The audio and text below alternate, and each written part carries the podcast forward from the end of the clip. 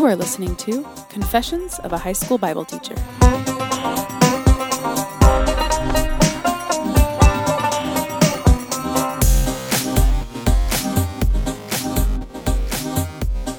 Hey everybody, this is Christopher Seals, and across the TV tray from me is Wayne David Randolph. Hey Wayne. Hi, Chris. Hi, Hey. Chris. How you doing today? I'm good. I I said hi, Chris, twice because I actually had my phone in my hand, and I said hi, Chris, into my phone the first time. That's weird. Huh. Yeah. Anyways, um, Chris, there's something special going on tonight. What is it? Um, I have a question for you. Okay, you ready? I'm on the edge of my seat. Excellent. Um, Chris, do you think if Jesus was alive today that he would be patriotic? Um, like a patriotic Jew, or like a patriotic American, or like a patriotic Russian. Crickets? Crickets. Yeah. Do you think he'd be? I think I think if Jesus came to America, um, if that's the Ah, if, if that's the premise, I think that.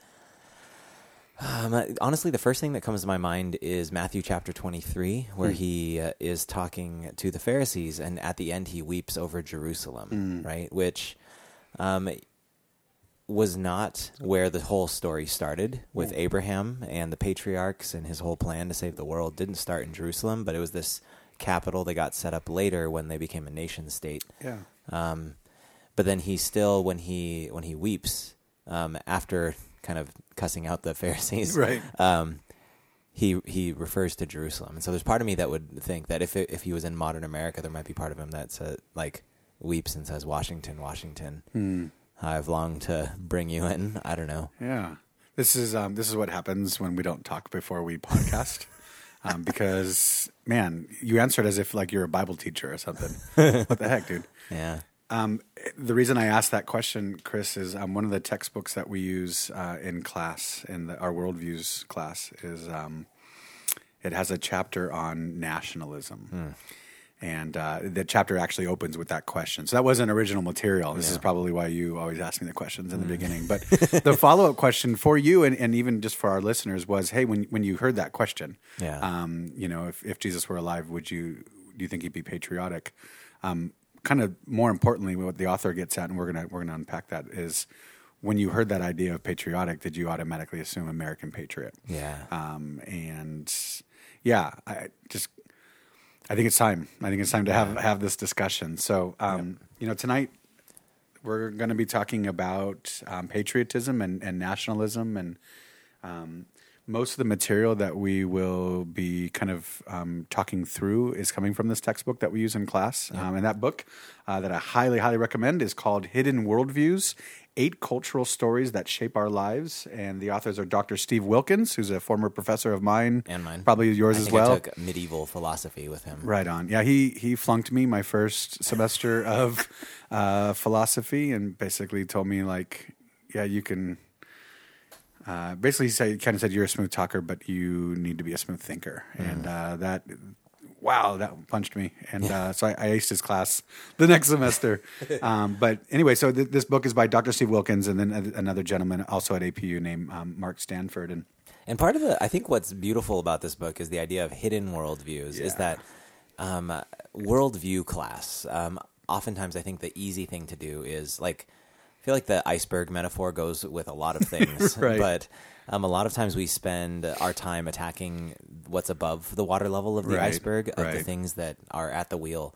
Um, and I think that so we end up talking about like Islam or I don't know Judaism or Right. Shintoism or Buddhism, Right. um, but when we really come down to it, like materialism and nationalism Mm. Right. and Consumerism. consumerism, all of those things are probably at the wheel. individualism. Yeah, in significantly more strong ways, but those are under the surface because Yeah. they're kind of taken for granted as being Yeah, true. and I think even just to piggyback on that, um, in teaching the worldviews class, uh, that that was kind of my my thought was like, you know, we've done this, and and and I don't mean it in a sort of like we've already done it, therefore it's not. There's no value. I don't mean it like that, but it does seem a little sterile sometimes when we just dissect like different views, like on a board. Um, and often, like to maybe go with the iceberg metaphor, I'd also go.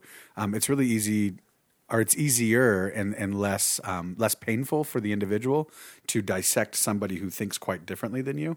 Um, when you get into this hidden worldview, and the, the whole premise of this book is like, what are the worldviews that that you're you are interacting with on a daily basis? And so they talk Yeah. about like, you know, sitting at Starbucks and what kind of conversations are you having, and, and things that you're hearing or stuff coming in.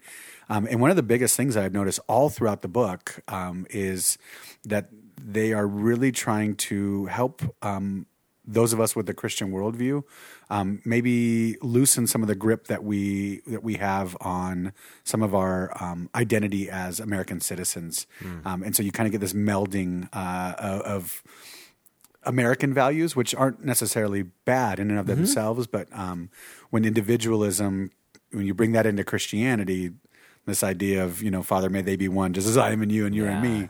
So you you kind of get some things that are odds, but Right. it's hard to recognize when that's in the dominant culture. Yep. That being said, it seems like, especially in, in lieu of last last week's podcast, um, just with, with how d- divided our country is. Um, this one's really been on my heart, and I, I know I, I, I put this on your radar a few weeks ago.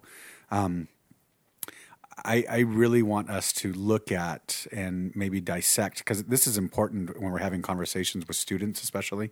Um, how do how do we kind of um, dissect some of the not only partisan language but also maybe at large the the nationalistic language that we're using or patriotic language with with kingdom language. Yeah. And so that that's kind of where I want to I want to go tonight. That's good. Um, so yeah, man. Um, also, I just want to point out, ironically, uh, we were supposed to record the other night and, and couldn't, and we're recording um, tonight, uh, Thursday night.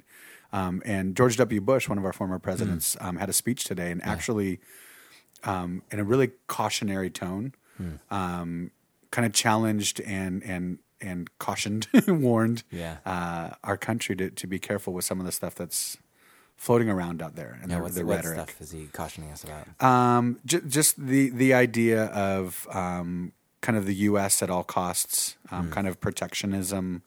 Um, uh, I, I I did not listen to the whole speech, Right. but but um, so I won't I won't really want to quote it too much. Yeah, but just noticing the irony that Yeah. that one of our former presidents is also bringing this up right Yeah. now, and um, I think it's cool. It's timely, and and so I'm, I'm excited to dive in with you. Yeah, and I think that um, maybe the one of the first things that we need to distinguish, which um, which Wilkin is it Wilkin or Wilkens? Wilkens? Wilkens. Um, that Wilkens and um, his colleague specifies. We've thrown around both the words patriotism and nationalism. Um, Yeah. and I think for a lot of us, um, those words are not nuanced differently in our minds. Right, And so, yeah. so what are we talking about when we talk about these? Uh, I guess nuanced words. versus- yeah, yeah, yeah. versus I'm, I'm actually I. I pulled a fairly long quote, so I'll I'll try to read slowly and yeah. So this is from the book. Um, when we speak of nationalism as a lived worldview in competition with Christianity, this should not be taken as a condemnation of patriotism. We want to say this uh, as explicitly and forcefully as we can that patriotism, the love of one's country, is a good and necessary thing. However, we want to say just as forcefully that, that the patriotism that loses perspective and offers our highest loyalty to a specific state is an evil and destructive thing. In essence, nationalism is the imbalanced and distorted form of something that is good, in this case, patriotism. Right, and that that totally makes me think of in my senior Bible we talk about um, C.S. Lewis's Four Loves, um, and in his chapter on Storge or um, the familial affection, there's this beautiful quote, and he says, "When love, having become a god, becomes a demon." Um, and, and so, so I think that it really applies to this, like this idea of love your country in the same way that Jesus loved Jerusalem. But yeah, it, it becomes nationalism. It becomes a competing worldview when when love of country um, becomes a god. Yeah. Right? And, then and, what does that mean? So that's that's one of those things. I, um, I, I appreciate that you said it becomes a god. Yeah. More often than not, kind of our Christianese, uh, we would say that it becomes an idol. Hmm. Um, and I, I agree with it. But I would say that that's one of those those phrases that we might use maybe in our classroom, especially maybe at church.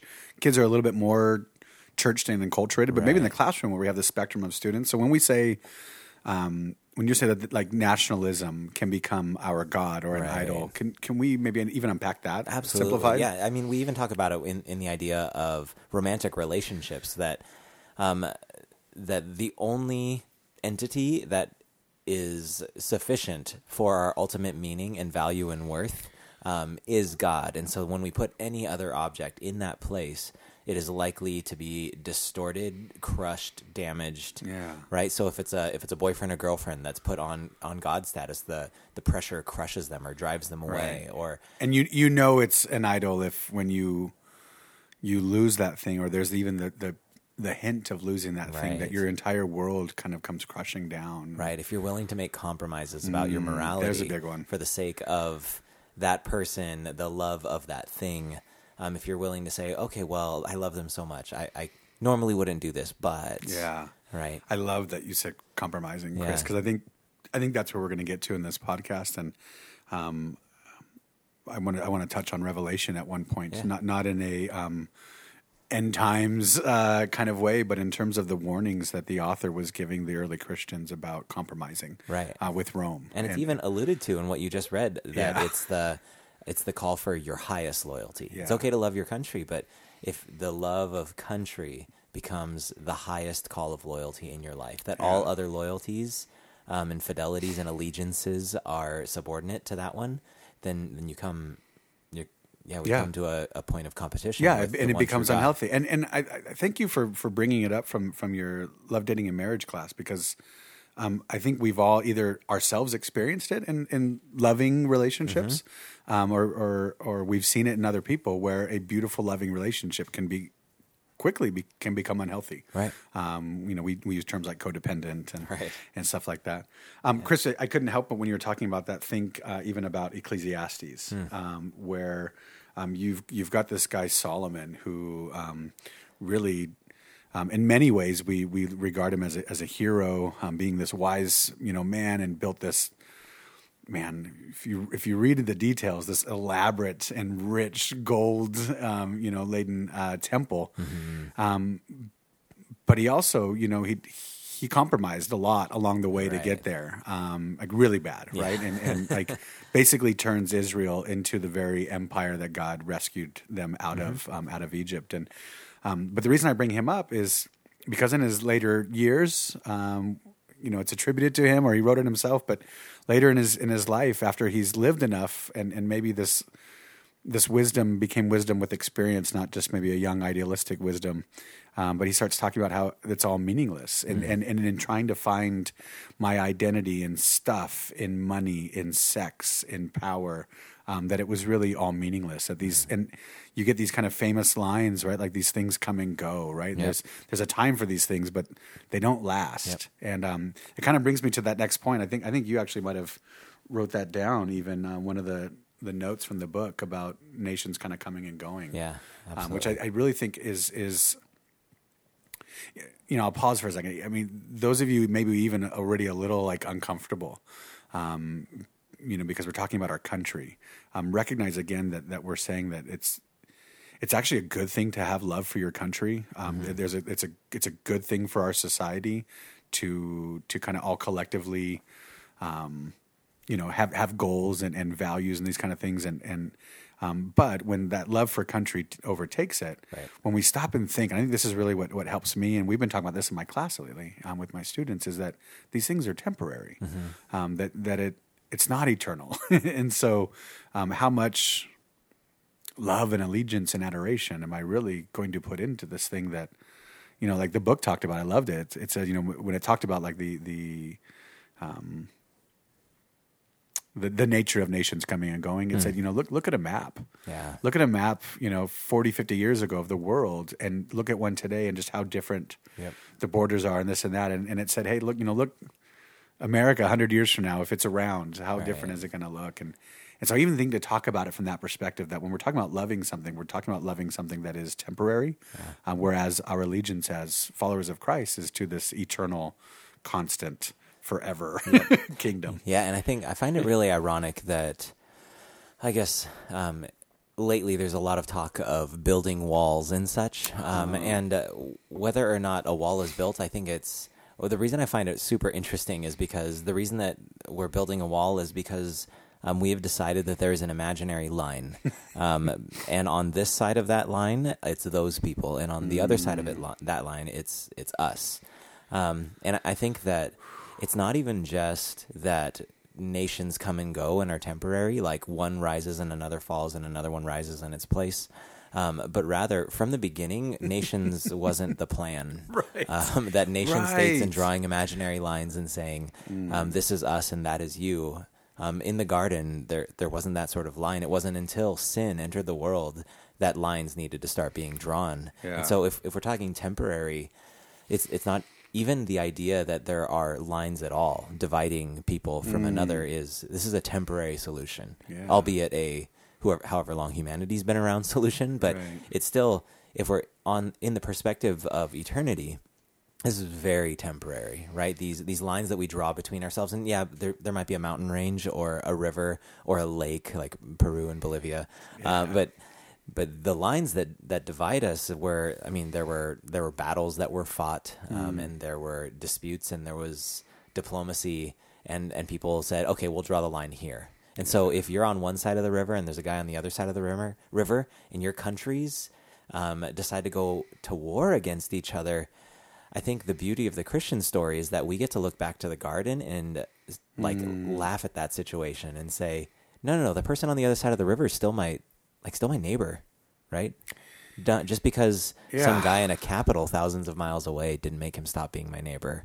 Um, but, But yeah, it, it obviously gets murky there, though. Right, I mean, exactly. And I'm already hearing all the rebuttals, Right. Um, that I've I've heard. I'm, Yeah, I'm very idealistic, Yeah. and I, and I, I hold very similar views to that. And um, you know, one of the rebuttals we get is like, but no, but like, you know, those things don't apply to a nation. You know, Mm-hmm. those kind of ideals, and um, yeah, that's that's rough. yeah. that's Yeah. that's rough to say and, the least. and I would even say that um, there's something to something to say about um, Samuel's original speech to the Israelite people Mm. before anointing their first king. Um, because before that, they were it was sort of like a tribal society, and there were there were some boundaries. Because yeah, absolutely, even in in the Mosaic Law, there's rules on how to set boundaries and do not move boundary stones. yep. And so we absolutely need boundaries as people so that we can um, live peaceably with each other, especially in a fallen world, Yeah. right? If we're not in a gift or sharing economy, we need boundaries. Yeah. Um, but nevertheless, when the government wanted to be more solidified and unified under consolidated power, Samuel says, "Hey, um, he's going to take your daughters. He's going to take your kids. Yeah, he's gonna um, tax you to he's gonna, death, He's going to tax you." Um, and uh, God even has to comfort Samuel and say, Mm. "Samuel, they haven't rejected you, but they've rejected me as their king." And I think that. Dude. I I think that uh, those That of us hurts. who say, yeah, those of us who say that we follow God, um, when we beg um, for, like, when we beg for a king, when Yeah. we when we plead on the behalf of, I guess, um, one state over another, Hmm. um, then then we're kind of joining in with the chants of the early Israelites, right? And and when I Yeah. say state, I, I think it's important to clarify because Yeah. I had some libertarian friends um, who had spoken into my ears a while ago. Um, and when I say state, I don't mean like California or Idaho. What I mean is um, a well, the sarcastic way, not sarcastic, the I guess more cynical way of saying Yeah. it's a, a monopoly on violence. Okay. Um, but but a state, um, a state is yeah. There's a prettier way of saying a monopoly on violence, but the place in which the authority figures in that region say we get to say what goes and what doesn't, and if you resist us, we put you in a cage or shoot you. yeah.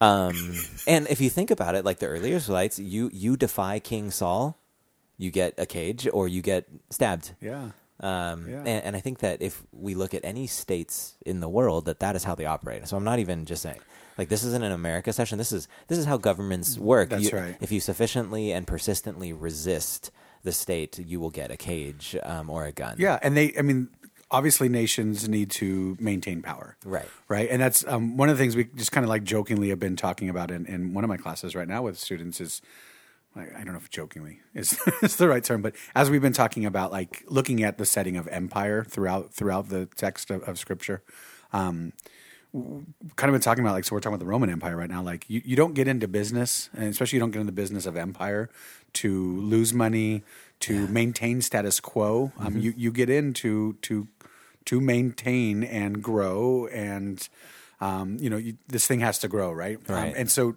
in order to maintain power, um, you can do kind of the Machiavellian way that you said there a second ago, right? Which is like we'll just we'll blast you with our power, Right. Or there's other ways that you can do it, right? Yeah. Through loyalty, and um, that brings me to another quote. I'd love to, to Sure, maybe unpack from. Yeah. Um, it's almost like we did plan this. This is good. I'm proud of you. I'm proud of us.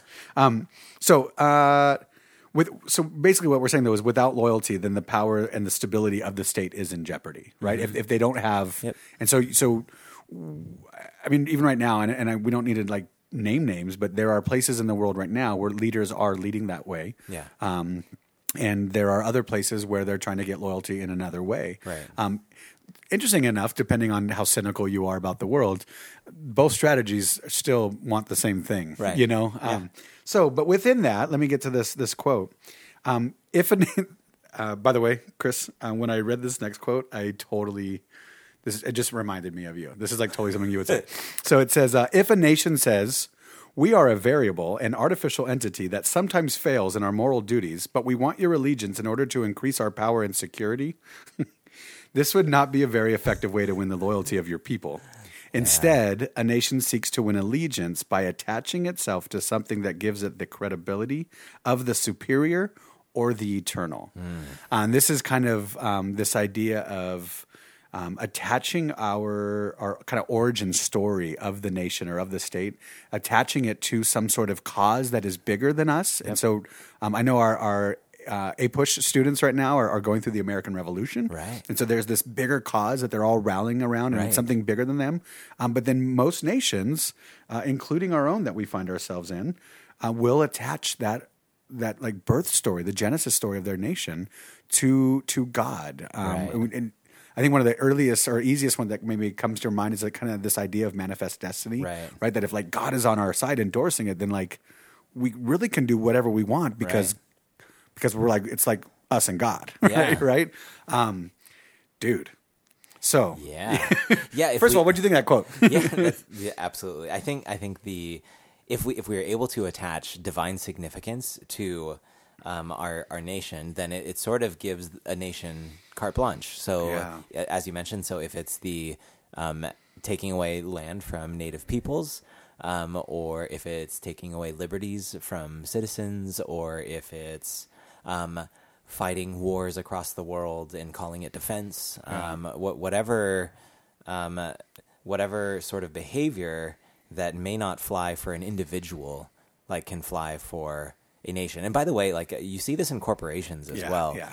Um, that like if like I I'm a kind of a big fan of capitalism, which I Uh-huh. know that is not a popular thing to say sometimes, but capitalism has no room for corporations because corporations aren't really people. But according to the United States law, um, Yeah. corporations are people, and if a corporation is a person, then it only exists for gaining more wealth and growing in power, right? And so the people who operate in that corporation.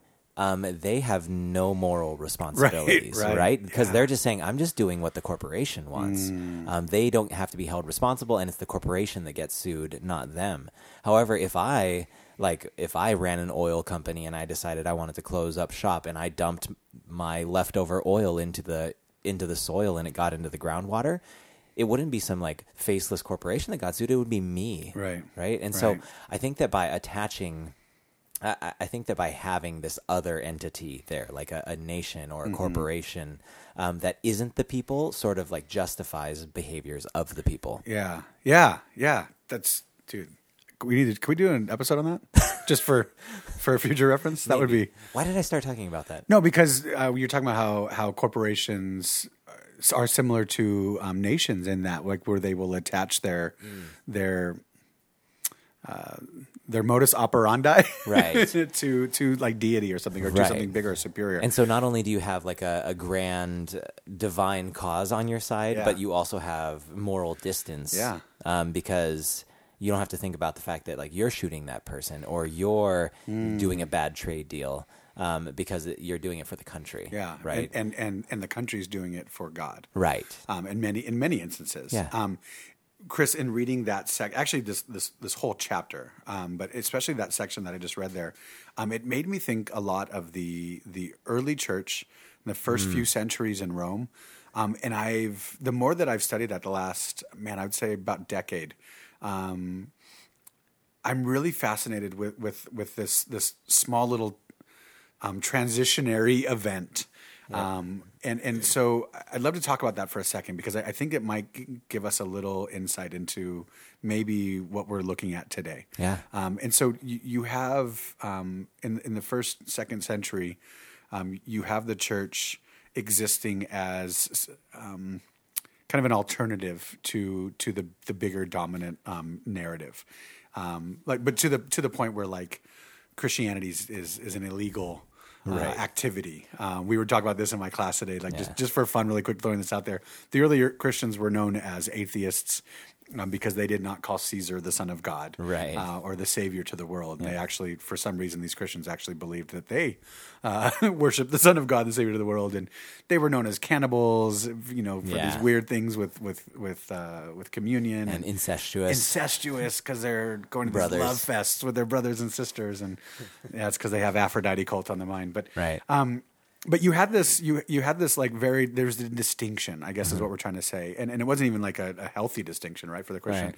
Um, but one of the things was uh, that you, because of that, like you, were- we were called atheists because we could not pledge allegiance Right. to Caesar um, as our or the as the ruler, the emperor, as as our lord, um, or in this case, you know, you have this idea of like imperial cult, Right. Um, but we couldn't do that, and and by by default, then like you also really couldn't serve in the military, Right. And um, I have been reading a lot about this, and I, I, I've seen some people re, um, um, refute this from history, um, but it, it there does not seem to be a whole lot of evidence that I've found. And please, any listener that wants to send me some stuff, but it seems like a lot of the early writings um, just tell us like like you just didn't. And if you were in the military, like you got out, and it. it you know, I, I might say because of my own personal beliefs that it, it was due to you know loving our enemy. Yeah. Um, but a lot of it, from what I understand, had to do with this compromising. That I, I once I gave my allegiance to Christ, that I no longer could Right. participate in these other activities. it's like you have to renounce your citizenship in any other kingdom.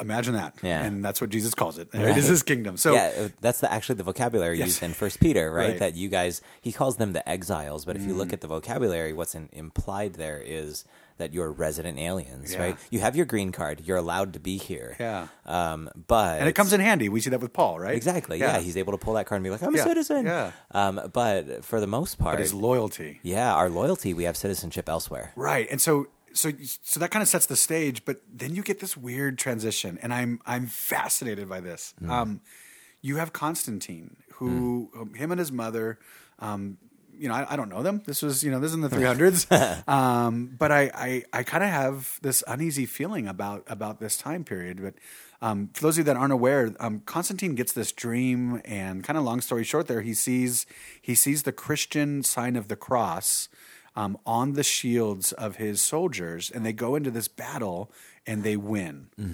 And so he comes out, and, th- and this is a real normal thing. Um, this is this is normal. Man, go back into the Torah uh, and any of the battles going on. Like Yeah. you, you brought your religious icons, you brought your gods, and it really. It was less about my empire versus yours. It was really about my God versus your God. Like whose was the mightier God, right? Yep, and even even thinking about the um, the Da- the famous David and Goliath Yeah. thing is that hey, whoever wins this, you serve the other person's god. That's right. That's yeah, how that's it works. perfect. Perfect example. Perfect. So so you you have Constantine who gets this dream, and so it's not really out of left field in terms of the idea of religious icons, you know, leading the way into battle, which is a pause for an I, I Yeah. ironic scratch of the head. Yeah, But- unless it, unless it's Ares, Right. That, that- like if you have Aphrodite Sure, leading the sure. charge, like, right? that's right. funny. Or like like the whole Tiamat and Marduk stuff in the back. Yeah. But anyway, okay. So so but you he has this dream, and the the the the nation or this empire that that had labeled the Christians, um, you know, all these other labels, including like you know, it's illegal to be Christian. Um, all of a sudden, kind of overnight, from what it seems, we become by we I mean the Romans um, become a Christian nation, and so um, the, in my mind, the way I try to get my, my mind around that is like, as a, I'm I'm perplexed as a Christian if I'm living then, and and there's part of me that like I know Saint Augustine like uh, he he sees this as like a total gift from God, and Right. it very well may be. I, Yeah. I'm not.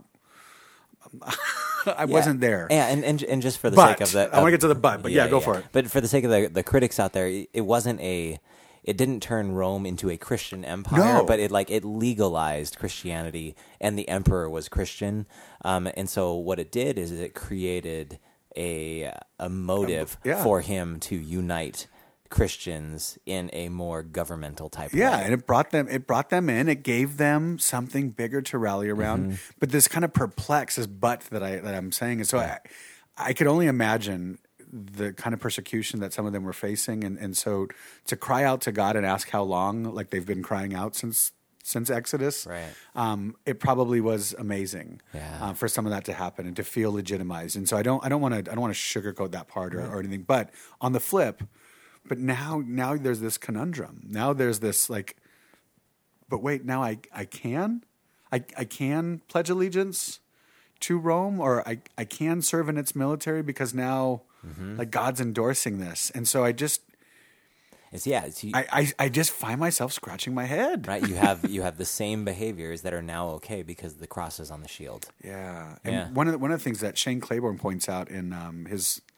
I think, phenomenal book, but it will um, it'll piss every single reader off. Uh, it, it pissed me off.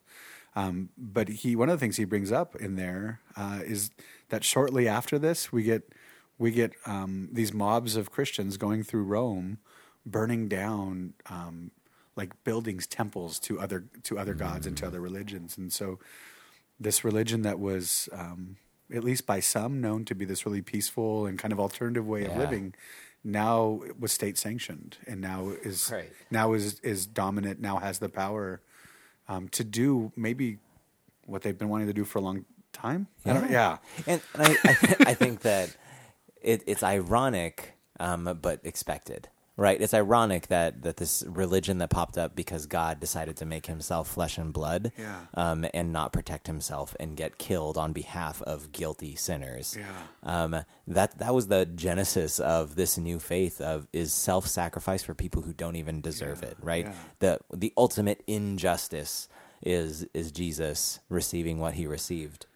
Um, so it's ironic because they're doing this, but at the same time, it, it kind of is understandable because I think Totally. that there's like Totally. who uh, who doesn't like vengeance. Yeah. do you know what I mean? Like e- Totally. even which is probably why um, man especially especially kind of the second half of the New Testament Right. seems to kind of have some of those reminders to the Christians like vengeance is mine says the Lord like this is Right. that's not for you it's not for you right um okay so so we have we have Rome um, the the book back to the Hidden Worldviews book it, it also kind of does a case study and looks at at, at Germany Hmm. and Nazi Germany and how um, in fact actually let me let me pull that up while we're talking um, it a, they talked about how the church in Nazi Germany kind of because of the rhetoric, because of the way that things were being talked about, they were able to kind of get behind this thing.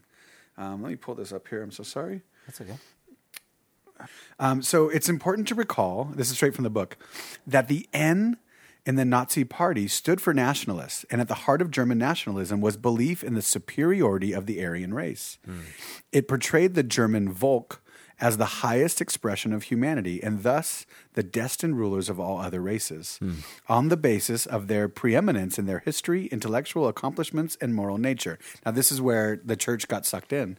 This was all linked to Christianity by proclaiming Jesus to be the true Aryan and the founder of a positive Christianity, in quotes, hmm. that had been lost when the Jewish Old Testament was attached to the Bible. Thus, the German nation was the conduit through which the purified Christianity be, would be reintroduced to the world.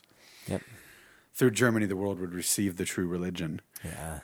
Uh, there have been people like extremists talking about our country today, and they um, it's really dramatic to drop things like Hitler and Nazi, and um, we're we're not there. That's the blessing. Mm-hmm. yeah. I think that that's. Um, I think that there are enough warnings and there are enough people talking that that I don't foresee that happening for us. Um, I, I just think it's interesting, right? Yeah. I just think it's interesting that the things that we can do, the things that we can compromise as Christians, when we start believing that this is something endorsed, and we can find it in Scripture. And man, if if there's a, been a constant that we've maybe talked about in a lot of our podcasts, is like we can really kind of make Scripture say whatever we want it to, Right. with, without good study and exegesis, and that's scary for Yep. me. You know, and we and we need to worry uh, whenever we start thinking that any sort of nation is God's instrument that he's going to use to bring about his kingdom. Right? Perfect. Perfect. Um, because I think, um, now don't get me wrong. In the Old Testament, we do have God using nations to do what He wants. Yeah, and I want to even say something there too. Like he uses like the interesting thing is here we're talking about like nations like their genesis and origin story is wrapped up with God. Like that's the story of Israel. Yeah. That is the story of Israel. But we also see Israel like they decide to go into battle and take their religious icon. Right. Right. They take the, the Which Ark of the Covenant. which allegedly holds God Himself. Right. And so they're like, cool, we're going to go do our own thing. We'll take them into battle and they lose it. Right. And so again, like when they're doing it on their own, they're trying to get God to endorse their stuff. Right. Right. It doesn't work. Yep. Sorry to interrupt you on that No, one. no, Chris, that's but, good. And- but it's interesting because that, that is the origin story of the Israelites. Right, and God isn't. He's not solely committed to using foreign. Um, or he's not solely committed to using Israel, but he's okay with using foreign nations That's as well. right. He, he even says that um, I am going to smite you with Babylon. Yeah. right, and it, Babylon is his instrument, but it's not his instrument to set up the kingdom of God. It's an instrument of, of judgment. Yeah. right, or of of what's not the word punishment, but like of purgation. Yeah, right. To, when I'm doing that with my students, we just we just went through King Solomon and some of that stuff, and and, and then getting all the way up to to Babylon. Um, I kind of feel like God's like, man, you guys, like, if you want to play Empire, like, Empire is going to happen. Right. Then I'm going to let this other Empire come and smash you because that's the way you guys want to play. Yep. You know what I'm saying? There it is. And that as I don't see him as this puppet master that's like, you know, like playing Risk with these little creatures and like, like moving. All, but like, he's like, no, if y'all want to play that way, there's ramifications. Yeah. Right. And you're not going to go and get in trouble and then call on me. right. Yeah. Right? Um, yeah. So, when you hear the term God bless America, what kind of thoughts or emotions uh, come up for you? Um, probably. I kind of think of people that are very like patriotic and have the American flag everywhere and like singing really loudly on the Fourth of July, stuff like that. I think that's what I think of. Um, I think that it evokes a sense of unity, um, something that I think is lacking in our community right now, and unfortunate in our country. Um, I think that it's it's a little bit of wishful thinking. This idea of God blessing this country that is uh, divided and dividing itself and, and stepping away from from God. So I think it's a little bit hypocritical. And so right now, I don't I'm not at a point, and I don't think that a lot of people are at a point where we are really saying God bless America. It's more of a hopeful God bless America hopes that He'll do that. Um, for me, it makes me think of like how we want our country to be prosperous, but we want to have it ordained by God in the sense that it should be God's directing our hands so that we are prosperous. And when you hear the term um, "God bless our troops," what kind of what kind of feeling do you get when you hear that phrase? I think it's more of a like sentimental one rather than all in your face about the country. I think it's more like, oh, protection for the troops kind of thing. Um, at least personally, I take it more as of like protect our troops, just keep them safe, keep them from being harmed, keep them from doing the wrong thing, and just more more of keep them safe than let us win this war because not all of our wars are just. And then lastly, um, what do you think of pledging allegiance to the American flag during a church service? That's interesting. Um, I don't know about the setting for that. I I feel like maybe that's not the appropriate setting for that. Uh, I think that there is a separation of, church and state, and in that sense, um, we are uh, we're following a much higher order in church than we are to an allegiance to a, a country, and in that sense, um, you know, that's a preference that. Uh, Church officials, pastors, ministers uh, should make, but ultimately, I think that there is a separation. There needs to be a separation. I've never heard of that before. Um, I think it's a little bit different when it's a church service than when it's like a school thing, because in in that context, it seems like you're placing it above God. So that makes me a little uncomfortable.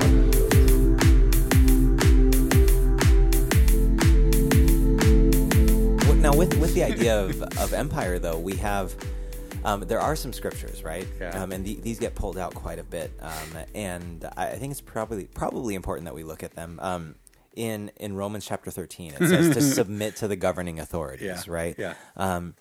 And that is true. This is the word of God. We cannot just be like, um, no, we need to resist them. But we do like reading in context. Yes, exactly. um, but even even beyond, like, I, I guess beyond context and taking a, a narrowed focus at just the word, there, there's actually a difference between submission and obedience.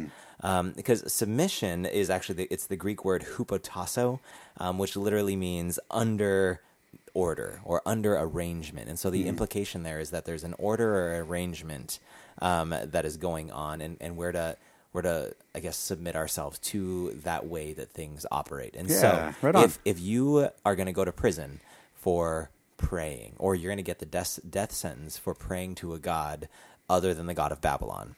Which happens with Daniel, right? Then you submit and Mm-hmm. Or you say Shadrach and exactly, yeah. Yeah. Then you submit and say, "Okay, you can throw me into the So be it. Kill me." You can throw me into the lion's den." But it doesn't mean that they obeyed. Yeah. Right? So they submitted to the order, they submitted to the arrangement of that society, but they still obeyed their true God. I love it. Right. I love it. Thank you. That's that's really good. And so there's the submission piece, which is just submitting to the order. There's another part though. Yeah, Are, go. you going to touch the ordained part? Because that's the part that I Mm. think freaks out. Um, it freaked out me. Freaked me out. Freaked me out. Freaked- freaked out It me. freaked out me. Uh, that freaked me out for a little bit, Yeah. right? But but um, when it says that that that they are these leaders, like the reason we're supposed to submit is because these leaders have been ordained by God. Hmm. Can you unpack that for us at all, or I don't know. okay? What do you have on that? Oh, I see what you did there. yeah. Um, what what what if what if when we're looking at that um, because it- he, he, well let me, let me let me start with maybe what it's not. Okay, good. You know, um, because I'll have I'll have people, students, whatever, and even even myself when I I, I need to try to have rebuttals against myself, but um, that means, and I, I guess well, it's a foreknowledge. I guess it it might get to a foreknowledge question, but um, if you are saying that all leaders um, are ordained, and you mean that in some way that they are endorsed, and I think that that's how some of us hear that. So, because then I'm like, okay, so I just have anybody, just take any any dictator throughout the, the history of, of humanity. Um, Hitler's too easy. We've already put, touched him. So let's say Stalin or Pol Pot or Right. Duvalier or any of these just man evil men, right? Right. So so we're saying that God ordained these people. So for those of us out there that are using that verse potentially out of context as a way to say that God or or um, uh, what was the word I used earlier? Ordained? No, no, before ordained. Um, Endorsed. Endorses. Uh, If you're if you're hearing ordained to be like endorse, um, you you probably want to go back and check the text, Right. Um, and the entire book of the Bible, or all sixty six books of the Bible. Right. Like, look at the whole story. And, and not just context there, but then global context as well, and broaden your perspective. And that means that deposing Saddam Hussein means depo- deposing um, God's ordained God's man. leader. Yeah. Yeah, and um, throwing insults at the the president of North Korea. Is he a president or something else? I don't know. I think he's supreme ruler. Oh. Well, that guy. Honestly, I think, Um, I think yeah, that's, I think that's his title. Well, yeah, but but you know why he's supreme ruler? He's ordained by God. that's right. Yeah. Yeah. So endorsed by God, God's right hand man, probably probably, not. not, yeah. Um, I and I, you know, let's let's go do a little bit more study on this. Yeah, but I, I I I understand ordained there to be like God allows it. Yeah. Um, that these things like there is no power that anybody has on earth uh, um, that would, did not first somehow come from God Yeah. or allowed by God. Yeah. Um, so yeah. yeah so, so the ordained issue well and again though that that you're saying that the authority structure is ordained so for some reason god is saying that this is the structure under Yeah. which you are to operate even Yeah. though it's going to oppress you even if it might kill you or throw you in a lion's den Yeah. that this is this is the structure and you submit to it you you come under that arrangement or Yeah. order whereas obey is hypokuo which is Hmm. under what is heard um, so there is a command and you submit to that command Ah, okay. right? So, uh, in, as opposed to just submitting to the order, you submit to a command when you obey. Mm. And so, he does not say obey the authority structure. Even even Peter seems to take it even a, a level higher and say honor the emperor. Yeah. right. The man who is killing Right. your friends Right. and family, you honor him. Um, but he doesn't say, and so therefore burn incense to him and do whatever he Right. says. Yeah. Yeah. Yeah. That doesn't mean compromise and do whatever you want. And I, you brought up Daniel earlier. I think that's one of the greatest ones we see with Nebuchadnezzar is, is he didn't compromise. Yep. Um, I mean, even all the way down to like his meals, right? Like, the, like what he would eat. Um, Yeah. He still, he still maintained. So he was very disobedient but submissive. Yeah, two two of the things there, Chris. Um, one um, in in Romans twelve, before Paul talks about submitting to the authorities, um, he talks about like like like do your best at all times to be at peace with all people. Yeah, live peaceably with everybody. Yeah, th- there's something really wise about that, and and if we are called to be ambassadors for Christ and to, and to do things for the kingdom, um, if I'm using my energy to be at peace with people, that probably also gives me opportunities to Right. to to sow seeds for this kingdom. Yep. Um, but the other thing it got me thinking of when you when you, you got to Peter, um, when he he goes that does go that far to say honor the emperor, um, all the way back in, in the Sermon on the Mount when Jesus says to love your enemy, um, the the thing that he the, the reason he gives us why we should love our enemy is is is The rain. the rain. Yeah, Yeah. that that God. God doesn't hold back the sun or the rain on the good and the evil, so so we're not allowed to either.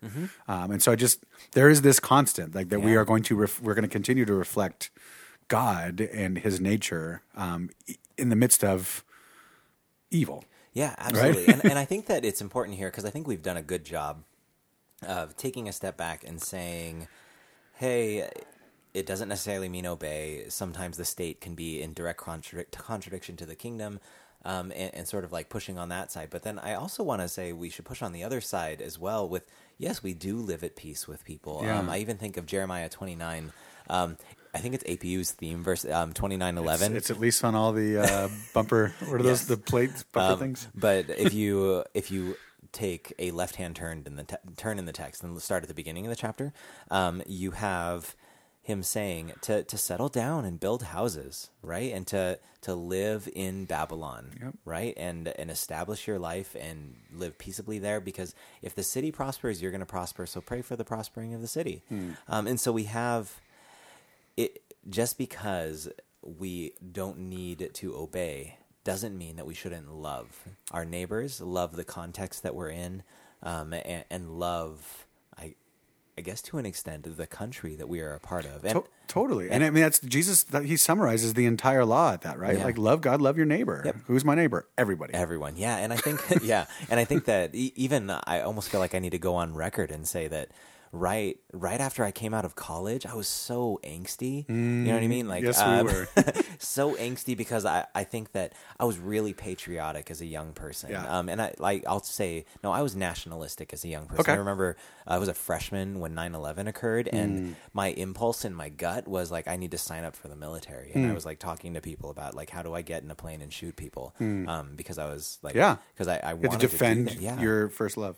Yeah, absolutely. Sorry. And no, and, th- and and then I started studying scripture, which um, then That messes of- you up, doesn't yeah, it? Yeah, and I'm I'm a really I have this tendency to be kind of a pendulum swinger, um, Okay. and so instead of coming allowing that to correct me to health, um, uh, in C.S. Lewis's Screwtape Letters, it talks about demons being content with swinging us to the other side because there's sin over there as well. Wow. And um, I remember there was a lot of times where I was like just disrespectful um, to the country and especially to my dad. So, dad, if you're listening, sorry. Mm. Sorry, um, Pops. Mm. Yep, I apologize. Um, but that there was there were times because he was in the military, and so naturally, like there's love of nation there, and I, I felt Yeah. like I needed to condemn love of nation. Mm. Um, but now I realize, no, you can love nation totally. in a way that is far subordinate to God. Yeah, right? and and when we say, I, I think, and the, you know, I kind of, I want to head toward this one direction as we as we start closing up. Yeah. And, um, when we say love for nation, it's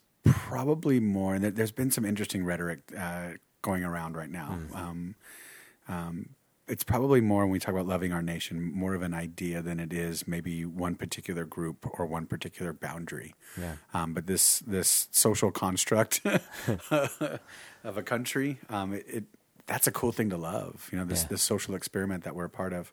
Um, hey, did you know that I joined the Air Force out of high school? Um, I, I recently we've known each other what o- over a decade. Did you right? really not know that before? Like I you didn't really go- just I recently? just found that out a few months ago. Yeah. Do you remember how quickly they kicked me out? Was it I got- weeks, months? It was it was basic training, yeah.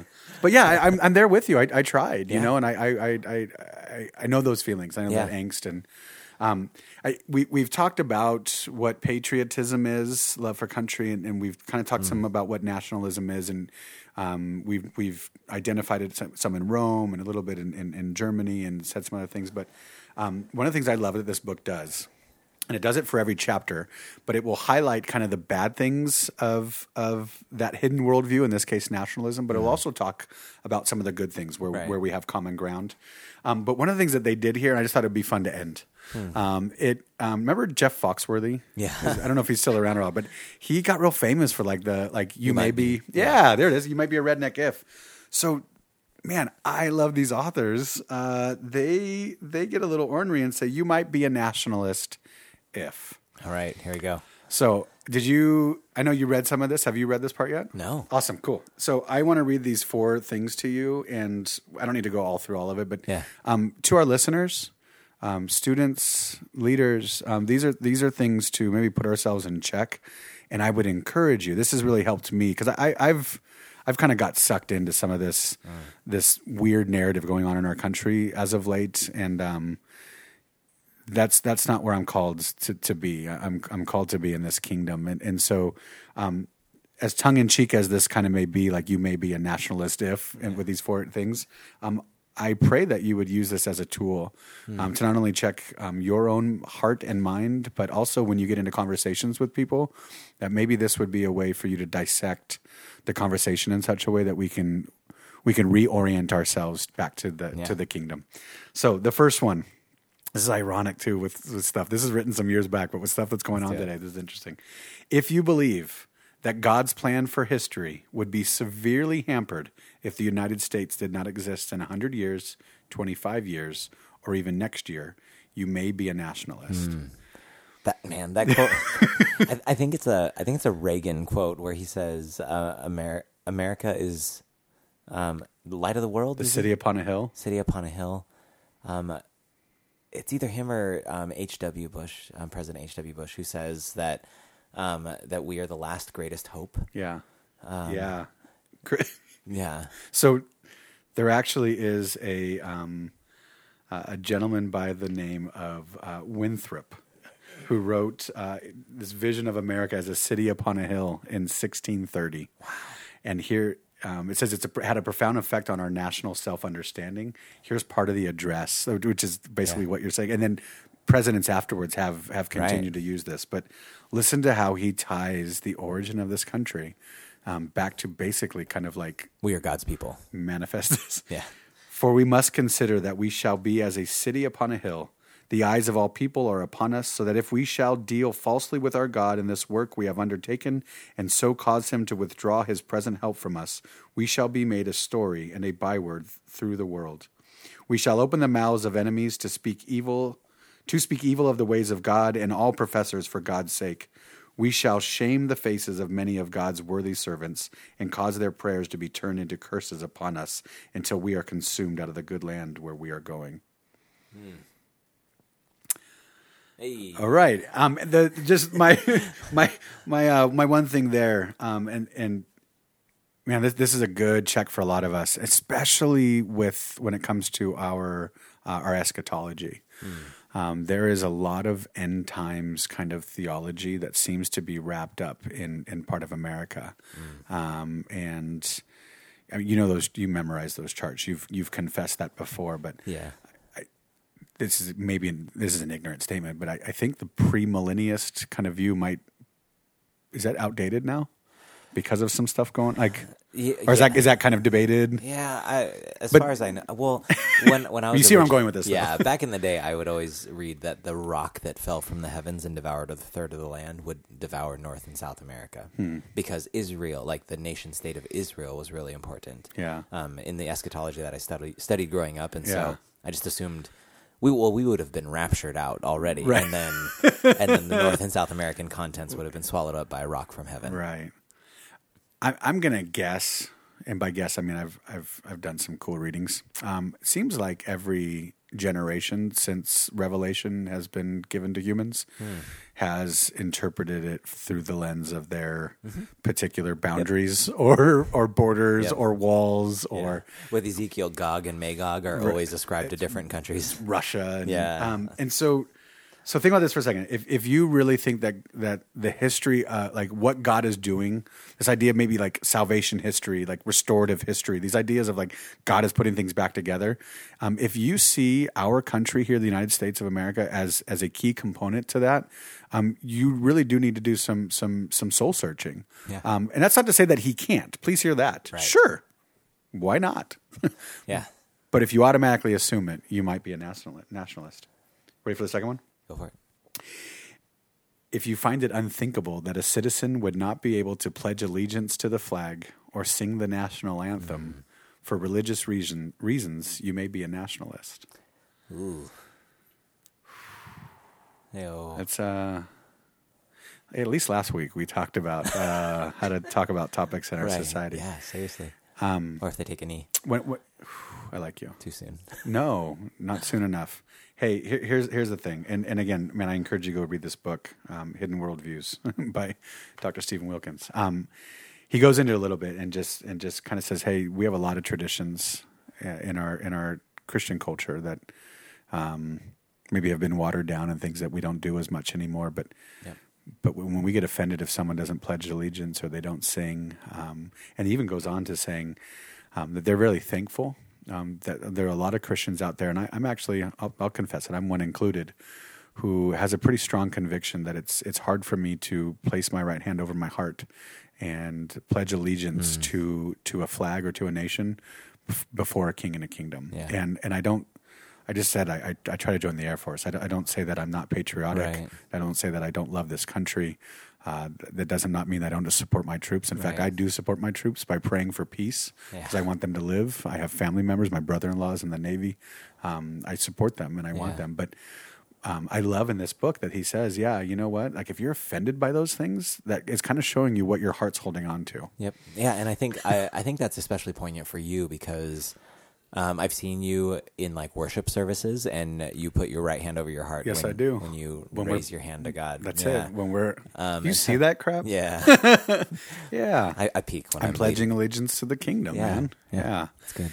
Um, I, I think another thing that's important to note as well is that um, I, I've been wondering where to put this in, but I feel like this is where where to say it. Is that I Do it. think the the best way that we can love our country um, is by holding it accountable. Yep.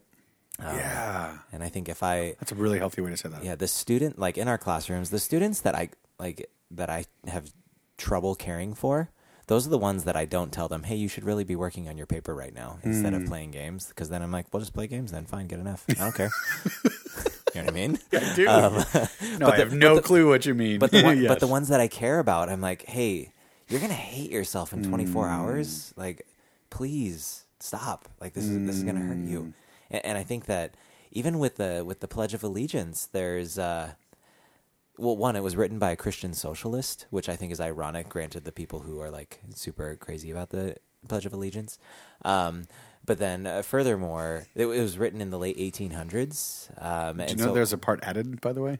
really The one nation under God. Oh, there it is. That's good. Yeah. Yeah. and if you look at some of the, I mean, I don't know if you've seen these. They, they're kind of ornery photos, and if it can be misinterpreted, but um, before um, students, people didn't put their hand over their heart, but they did the what's called the Roman salute, which you may have seen. Um, National Socialist German soldiers doing under the Nazis. So Wow. you, there's actually pictures of black and white pictures of children in schoolrooms doing the like Hitler-esque salute to the American flag. How would I search that on Google? Just Google like yeah, Roman salute American flag. It's pretty Wow, fun. okay. Um, but yeah, I, I think that even if we're just holding America accountable to the values that it was like some of the values it was founded on, if liberty is one of them, then man, like liberty is the thing that al- allows a person to, To- take a knee or to, take a knee or to to not stand or to not put their hand over their heart and I I love our country for the fact that a person can do that. You know what I mean?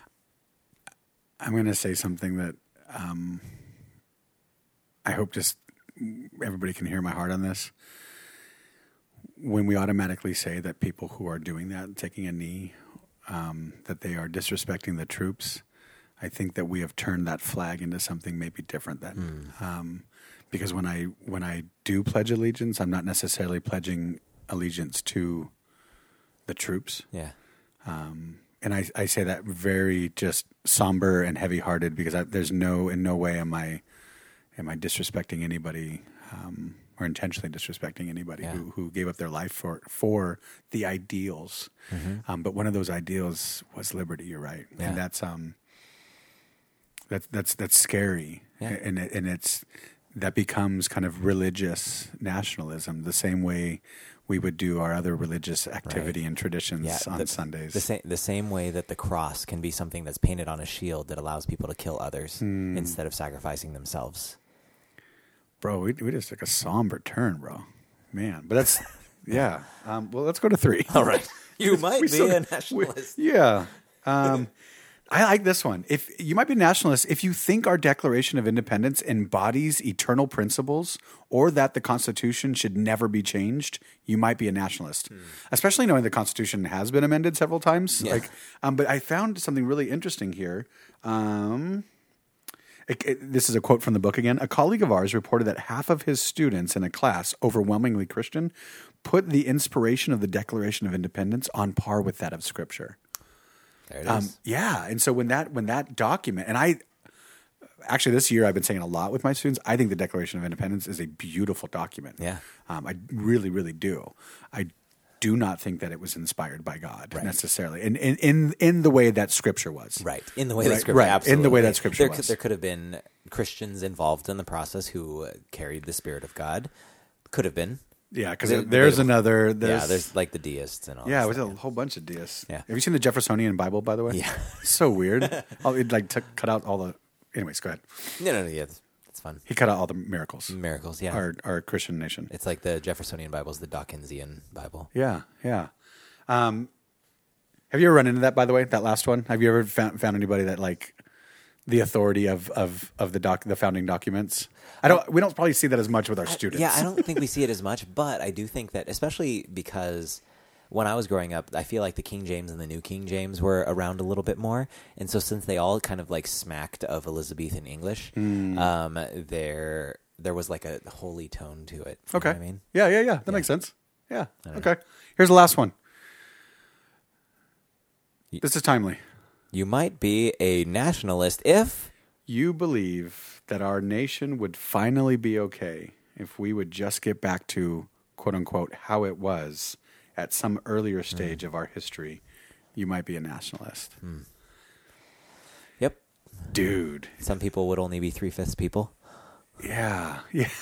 Um, one of the things that it talked about there was that that you really can't put your finger when you talk about, uh, and I'm when you talk about going back or making something uh, wonderful again, or Great again. Yeah, and I You were trying to avoid that. Sorry, I'm a jerk. well because I well no I, I don't.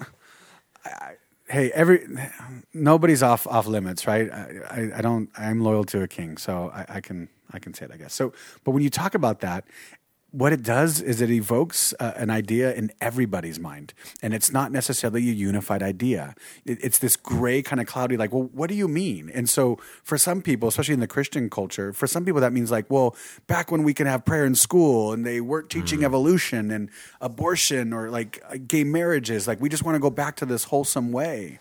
When kids were getting lobotomies for misbehaving.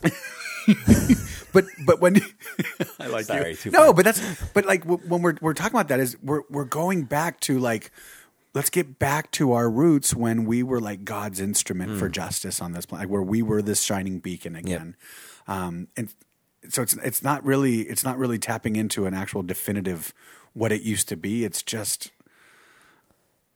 Yeah. Yeah. Well, and Sorry. I, I think I think this one makes me sad. right. And I, what I think is ironic is if you want to be God's beacon, then why are you trying to use the tools that you are using? Hmm. Um, you know what I mean? Like if if you want to be God's beacon, then then the way we do that is we look at the Sermon on the Mount. I was just gonna say, look in the text. yeah, and and then live like that, right? Then Yeah.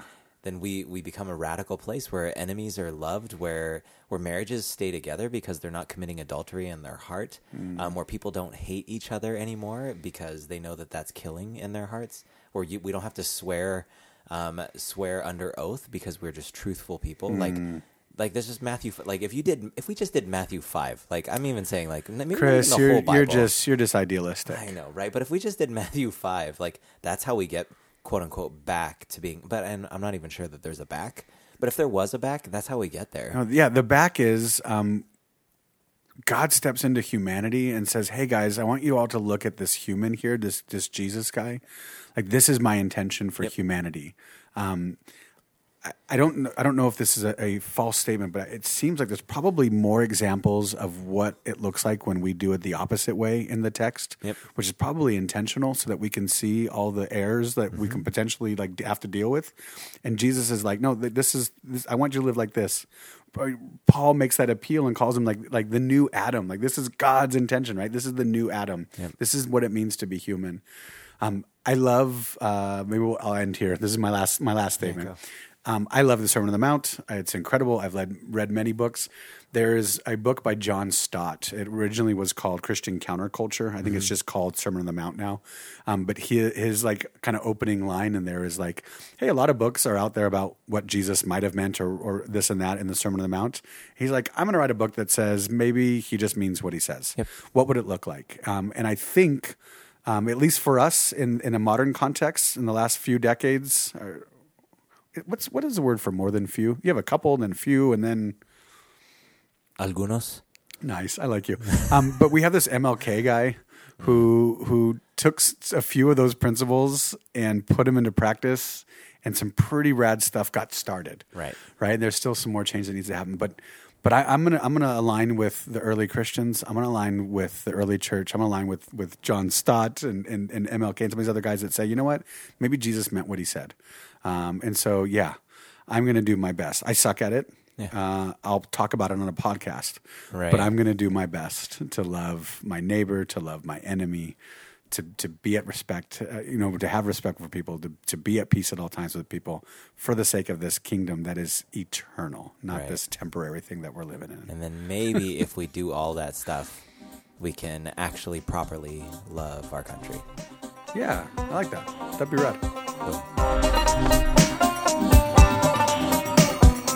You have just listened to the conclusion of uh, season one. Dun dun dun dun dun. Do podcasts have seasons? I think so. Yeah, Ours does. yeah, that's right. Yeah. That's right. We're our own standard, bro. Welcome to the end of season one. Um, there will be a season two if we both don't die before then. Um, and so we hope to hear from you um, or to be on mics again in the new year. Yeah. Um, so, so look for some new podcasts in early January. But in the meantime, um, if you would still like to stay in contact with us, naturally you still have the normal social media routes of Instagram and Twitter and Facebook. Um, Confessions HSBT um, is our tag, and I think at Facebook it's facebook.com slash chsbt. Yeah. Um, but also, in the meantime, we would love um, to touch base, base with. There it bathe- is. Touch base, touch base with some of you guys. Um, Yeah, so hit us up. Like we we have been invited to come and speak to, to some groups. Um, Chris and I got to go out to Ventura. We got to record with those dudes. Um, we're going out to uh, Pepperdine soon to, to meet with another group. And um, yeah, if you if you'd like to. That's funny to me now that I think about it. Like, like you want to invite us over to have conversations with you, but we actually we hope you do. Yeah. Um, so if you'd like to invite us to do that, or come hang out, or speak at, a, at an engagement or whatever, we'd love that. But we also want to hear from you in regards to season two. Yeah. Um, with uh, some topics. Yep. And And maybe even if you uh, are an interesting person that feels like you have something to speak into the Christian education world or the student ministry world, um, we would love to collaborate with you and do some stuff together. Yeah, that'd be huge too, because then it really isn't just um, Chris and Wayne uh, always talking. Like we actually feel like there's other people having the conversation with us, and not only that, um, you guys, there's a lot of cool things out there that you guys know that we don't, Right. Um, and experiences that you have that we don't, and so um, this this is an open invitation. I mean, we'll we'll properly vet you, Yes. but but this is an open invitation to be properly vetted. Yes. so uh, we, we hope to uh, talk to some of you guys soon. Um, and if we don't, you'll hear us in the new year. Can I ask you a question really Yeah. quick, Chris, before we leave? Um, before we start recording again, what's one book that you hope to, like one book title you hope to finish between now and then? Um, I hope to finish reading Emotionally Healthy Spirituality. Awesome. Um, and there's one called um, I Don't Want to Talk About It, which is about male depression. oh, is this why we're taking a break? awesome. I um, I'm hoping to finish uh, uh, Falling Upward. Uh, by Richard Rohr. That's like my book three. You stole it. Yeah, and, and actually another one of his uh, is about um, breathing underwater. Uh, it's about uh, addiction and and coming out of that world. So Also, why we're taking a break. yeah, that's so jacked up. Um, so yeah, we'll definitely have some stuff to talk about when we get back.